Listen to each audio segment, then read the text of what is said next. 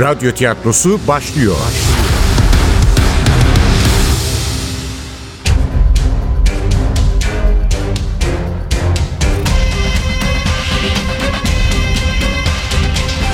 Sultanı Öldürmek 16. Bölüm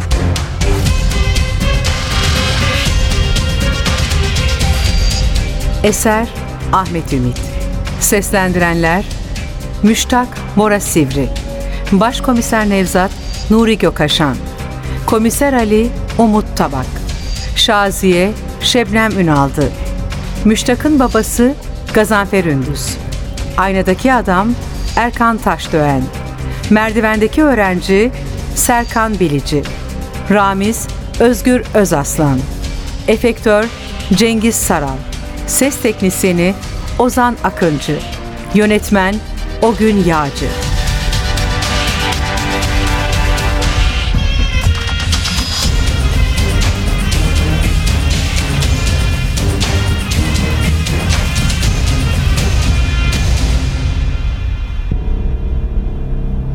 Yanılıyorsunuz. Düşüncelerinizin nereye varacağını anladım. Ama yanılıyorsunuz. İkinci Mehmet babasını öldürmedi. Büyük Ahmet'le Alaeddin Ali'nin ölümüyle de hiçbir alakası yoktur. Kardeşlerinin ölümlerini ikinci Mehmet'le ilişkilendirmek çok kötü bir komplo teorisi olur. Ben de o dönem hakkında biraz okudum. İkinci Murat devri epeyce karışık. Sarayda iki grup çekişiyor.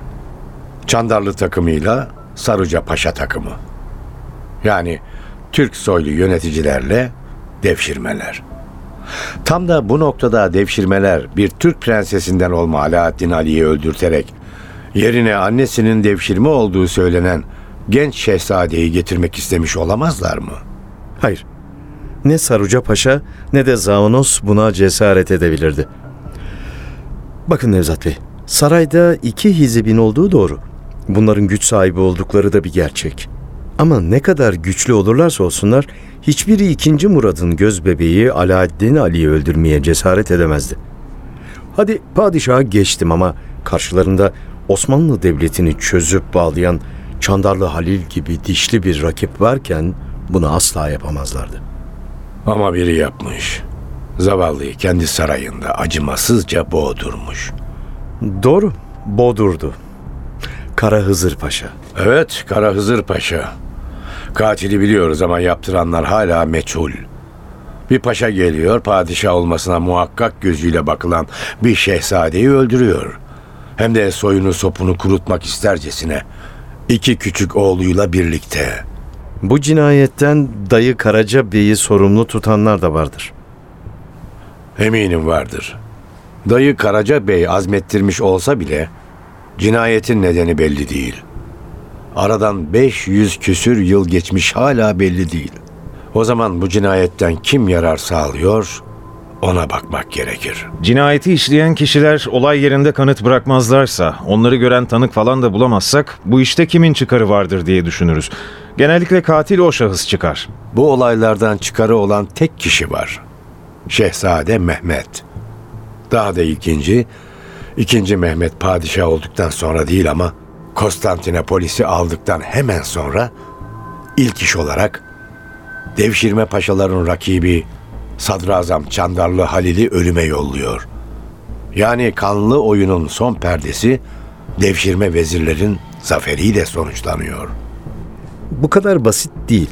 Çandarlı Halil ile Fatih'in kavgası çok eskilere dayanır. Oldukça karmaşık bir mesele. Yani bütün bu işlerde devşirme paşaların hiç mi rolü yoktu? Elbette vardı. Ama bunun üzerine bir komplo teorisi kuramazsınız Nevzat Bey. Hem diyelim ki sizin söylediğiniz gibi oldu. Olanlardan devşirmeler sorumluydu. Ama bu Fatih Sultan Mehmet'in Avrupa'nın en korktuğu padişah olması gerçeğini değiştirmez. Fatih Sultan Mehmet öldürüldüğünde Öldürüldüğünde mi? Fatih öldürüldü mü? Şey öyle mi dedim dilim sürçtü. Yani Fatih öldüğünde Roma'da üç gün bayram ilan edildi. Yani 2. Mehmet'in padişah olmasını Hristiyanların marifetiymiş gibi göstermek abesle iştigal olur. Ben öyle bir şey demedim ki. Sadece komplo olabilir dedim. Venediklilerin ya da Cenevizlilerin hazırladığı entrikadan değil, devşirme vezirlerin düzenlemiş olabileceği sinsi bir plandan bahsettim. Unutmayın, devşirme vezirler de Osmanlı Devleti'nin saygın yöneticileriydiler. Ne demek istediğinizi çok iyi anlıyorum. Ama tarihi olayları bir cinayeti çözer gibi analiz edemezsiniz. Tarih son derece karmaşık bir iştir. Toplu cinayetlerin çözülmesi elbette bir tek cinayetin çözülmesinden daha karmaşıktır. Anlamıyorsunuz. Böyle bir iddiada bulunmak için vesika gerekir. Belki de Nüset Hanım o vesikaları arıyordu. Belki de bulmuştu. Bulduğu için de Ne yani? Nusret'i Fatih'i baba katilliğiyle suçladığı için mi öldürmüştüm? Kafam yine allak bullak oldu. Midemden boğazıma doğru yükselen bir bulantı. Bu annesi tarihçi mi ne olan çok bilmiş başkomiser de bu cakalı genç polis de canımı sıkmaya başlamış. Saçmalık. Kusura bakmayın ama söyledikleriniz çok anlamsız. Öfkelendiniz. Bana kızmayın. Tarih konusunda hüküm verecek en son kişi benim. Üstelik Fatih Sultan Mehmet'e de en az sizin kadar saygı duyuyorum. Haklıydınız. Çok kötü bir komple teorisi kurdum. Söylediklerimin hepsi bir oyundu. Evet. Evet, hepsi bir oyundu. Çünkü bir şey anlatmaya çalışıyordum. Nüset Hanım'ın tıpkı sizin gibi düşünen bir meslektaşınızın kör öfkesine kurban gitmiş olabileceğini.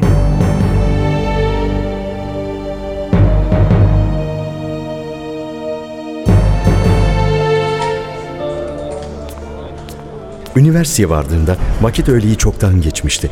Ama kıdemli asansörümüz yine bozuk olduğu için fakültenin her geçen gün tırmanması biraz daha zor gelen dik merdivenlerini ofluya pufluya çıkarken Nevzat'ın söylediklerini düşünüyordum hala.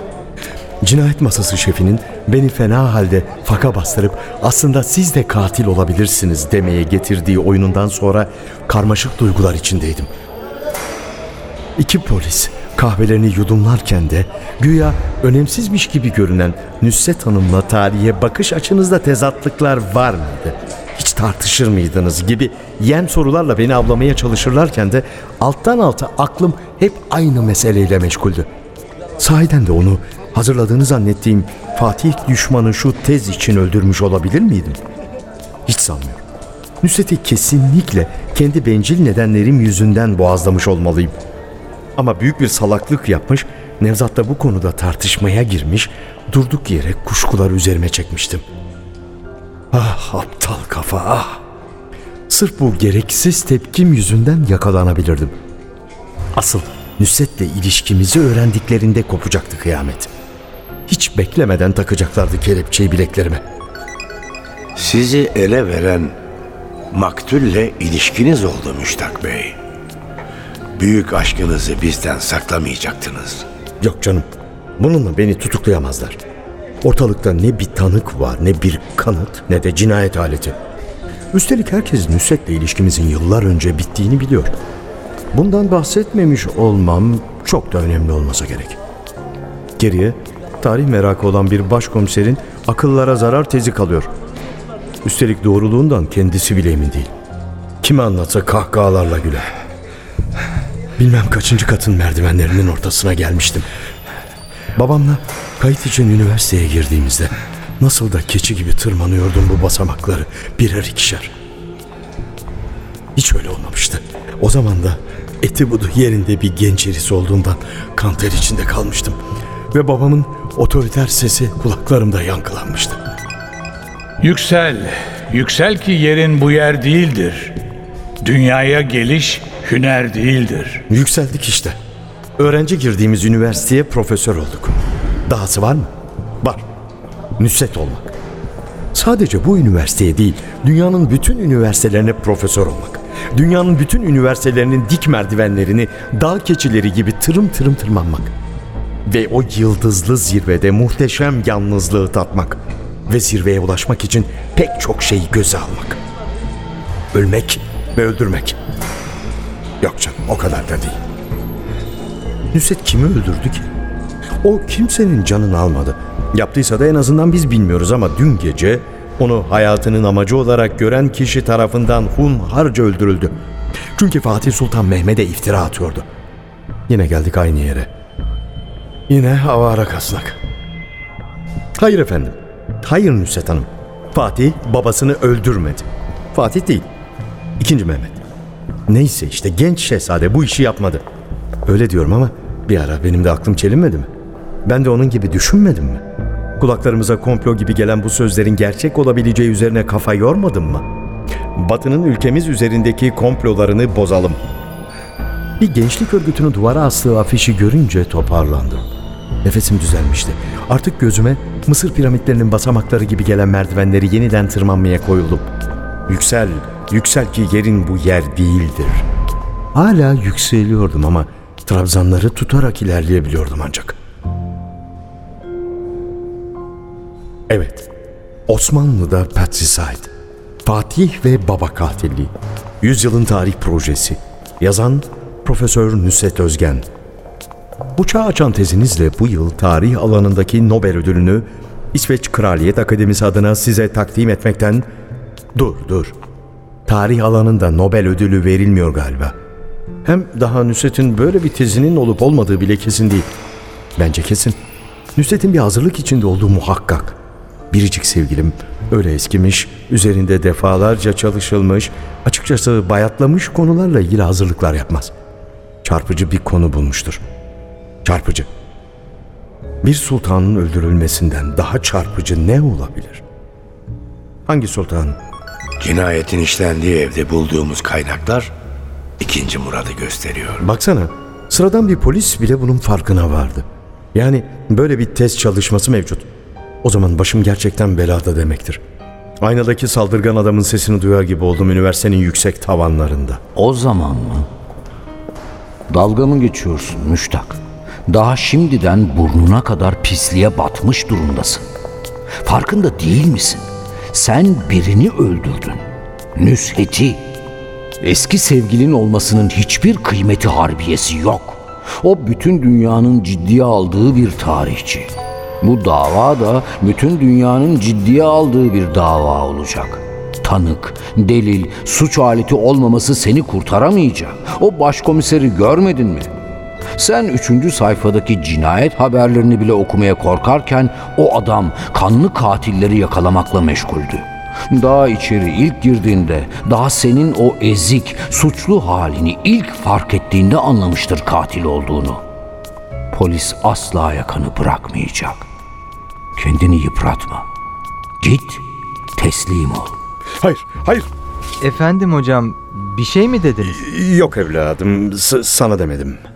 Sesli düşünüyordum. Öğrenci tatlı tatlı gülümsedi. Sonra da elini kız arkadaşının omzuna atıp merdivenlerden inmeyi sürdürdü. Tıpkı yıllar önce benim Nusret'e yaptığım gibi. Kendini kandırma. Sen hiçbir zaman bu çocuk kadar cesur olamadın. Nerede sevgilinin omzuna kolunu atıp herkesin gözü önünde merdivenlerden inmek? Sahi ben bu delikanlıyı tanıyor muydum? Gerçi yüzünü pek çıkaramamıştım ama inşallah öğrencilerimden biri değildi. Fil lakabı neyse de bir de çatlak ünvanı kazanmasaydık bari. Çocuğun uyarısının bir yararı olmuştu. Odamın bulunduğu koridora yaklaştığımı fark ettim. Yüksel, yüksel ki yerin bu yer değildir. Galiba yükselmenin sonuna gelmiştik. Şu beş basamağa da çıkınca yükselerek eriştiğim profesörlük makamının yani çalışma odamın bulunduğu koridora ulaşacaktım. En iyisi basamakları tırmanırken böylesi konuları hiç düşünmemekti. Ama mümkün müydü? İnsan düşünmeden durabilir miydi? Düşünce değil, önemli olan iradeydi. Çelik gibi iradesi olan bir ulusu kimse tarihten silip atamaz. Babamın mı yoksa Tahir Hakkı'nın mı sözleriydi? Eskiden olsa şıp diye hatırlardım. Neyse, bunu hatırlamasam da olur. Önemli olan kendimi toplamam, abuk sabuk düşüncelere kapılmamamdı. Yoksa karşılaştığım her insan kendisiyle sohbet ettiğimi sanacaktı. Şu merdivendeki öğrenci gibi. Bugün karşıya geçerken vapurda yanımda oturan şişman kadın gibi. Böyle giderse fena papara yiyecektim birinden. Belki de Şaziye ile konuşup yatıştırıcı birkaç hap. Tabi konuş da şıp diye anlasın gerçeği. Nereden anlayacakmış canım? Hiç merak etme. Haberlerde Nusret'in öldüğünü duyar duymaz Müştak, dün gece seni arayıp da bulamadığım saatlerde ne yapıyordun?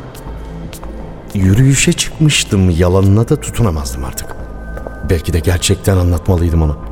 Çünkü artık olayları doğru değerlendirebildiğimden emin değildim. Baksana, Nusret'in boynundaki gerdanlığı bile fark etmemişim.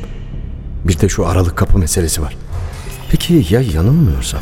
Ya benden sonra içeri gerçekten de biri girdiyse? Anahtarı olan biri. Ben gelmeden çok önce Nusret'i öldüren, boynundaki gerdanlığı alan ama sonra aklına ne geldiyse yeniden cinayet mahalline dönerek gerdanlığı halasının boynuna. Halasının mı? Sezgin mi yapmıştır bu işi? Başkomiser Nevzat bile ciddiye almadı mı bu ihtimali? Tek bari Sezgin. Bütün mal mülk ona kalacak.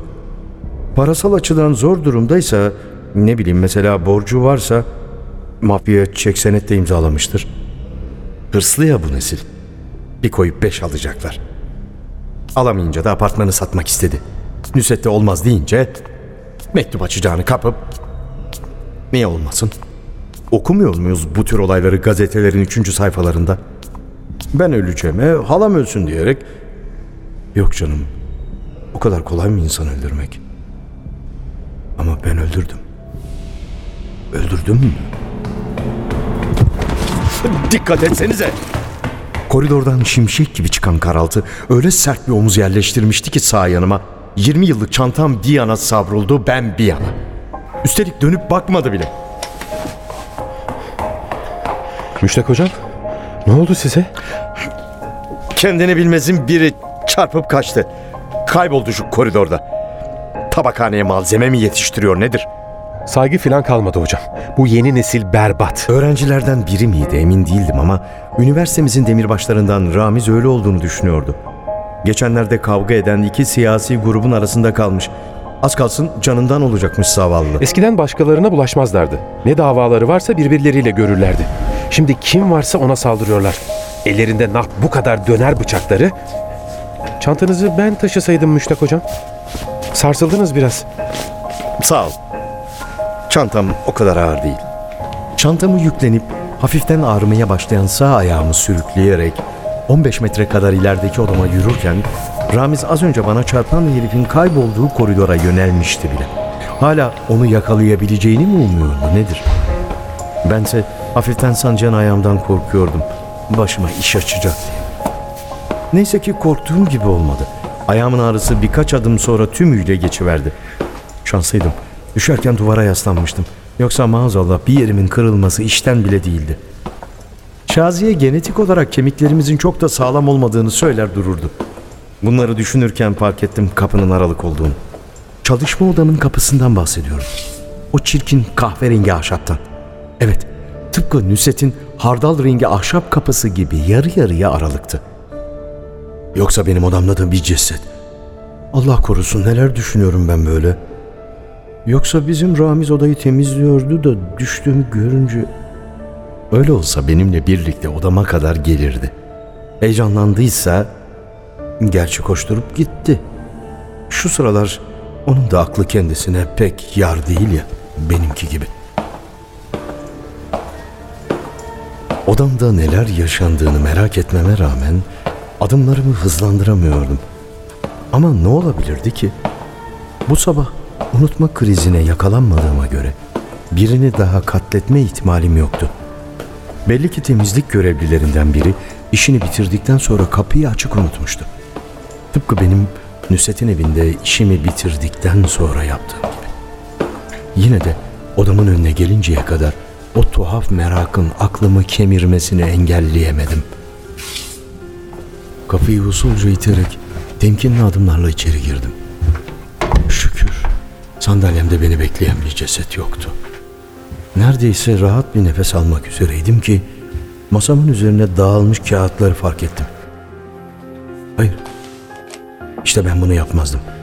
Masamı asla böyle dağınık bırakarak odamdan çıkmazdım.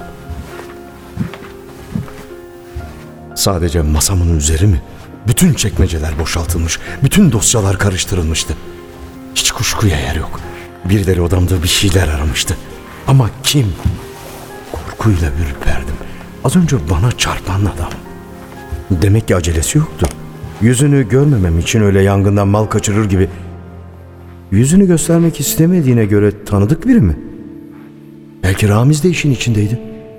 Polisler ona para vermiştir. Yok canım. Polis aramak istese bu işi kendileri yapardı. Hem Ramiz onca yıllık hukukumuzu içe sayarak Bakışlarım masamın üzerinde sayfaları açık bırakılmış dosyaya kaydı. Bu da ne? Yıllar sonra özene bezene hazırladığım son araştırma. Nusret'in telefonda bence kusursuz bir çalışma dediği Fatih'in kardeş katli tezim. Portresiydi. Yine sultan, yine ölüm. Neyin peşinde bu adamlar? Benden ne istiyorlar?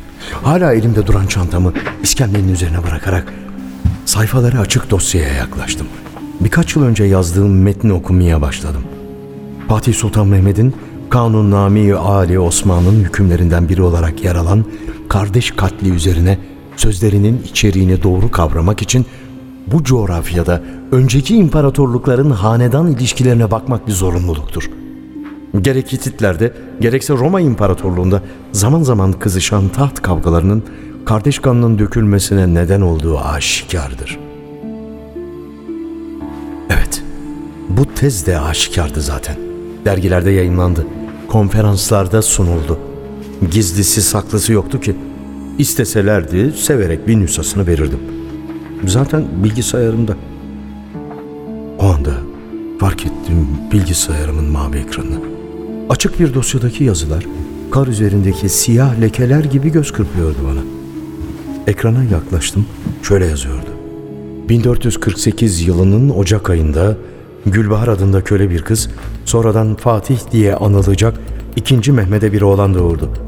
Çocuğa Timur ordularına yenilmesine rağmen onurunu yere düşürmeyen Büyük Hakan Bayezid'in adı verildi.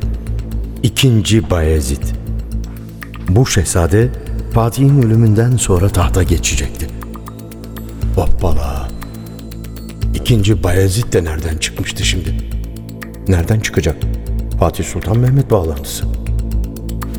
Yoksa bana gözdağı mı vermek istiyorlardı? Nusret'i sapında Fatih'in tuğrasının bulunduğu bir mektup açacağıyla öldürdüğünü biliyoruz.''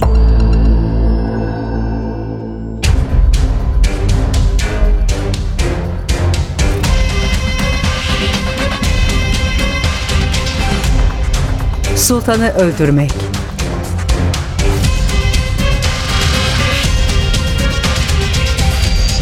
Eser Ahmet Ümit. Seslendirenler Müştak Bora Sivri. Başkomiser Nevzat Nuri Gökaşan. Komiser Ali Umut Tabak.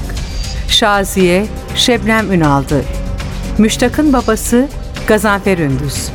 Aynadaki adam Erkan Taşdöğen. Merdivendeki öğrenci Serkan Bilici. Ramiz Özgür Özaslan. Efektör Cengiz Saral. Ses teknisyeni Ozan Akıncı. Yönetmen Ogün Yağcı.